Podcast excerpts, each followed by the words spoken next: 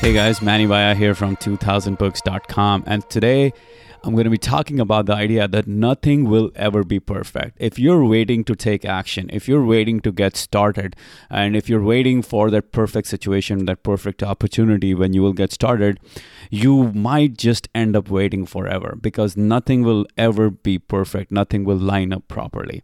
And this idea comes from the book, uh, from Ronda Rousey's book, My Fight, Your Fight. Great book. By the way, if you don't know Ronda Rousey, if you're not in America, you may not know her.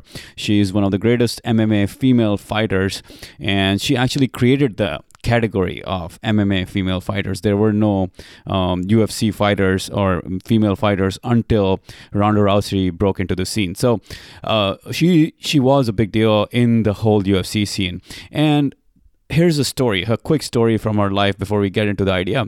Right before her first fight, her first Strikeforce fight. Now, Strikeforce is a little lower than UFC in terms of how big it is, but right before her first big fight, her dog bit her a dog bit her leg and actually drew blood. Now, she had to actually go to the doctor's office to get stitches on the foot and the arch of the foot.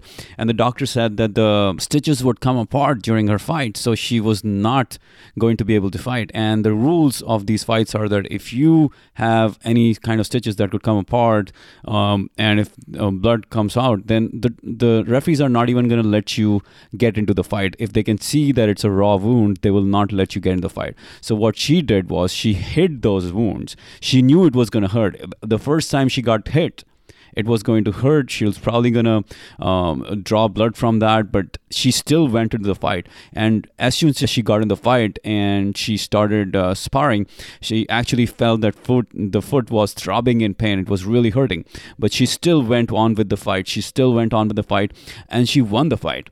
And that's what she says in the book. She says nothing will ever be perfect. There's no perfect situation uh, in which you will be ready to take action in your life. Maybe there are situations where you're struggling with something because you believe that you don't have everything lined up right now. So you're going to delay taking action. You're going to delay getting started or you're going to delay going after that big dream, that big vision of yours.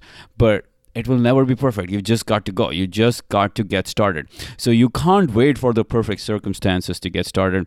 And just just get started and then you can work on making the situation as best as it can be made. So the thing is you can wait your entire life for that perfect business opportunity or the perfect next step in business or the perfect next step in your career whatever it might be.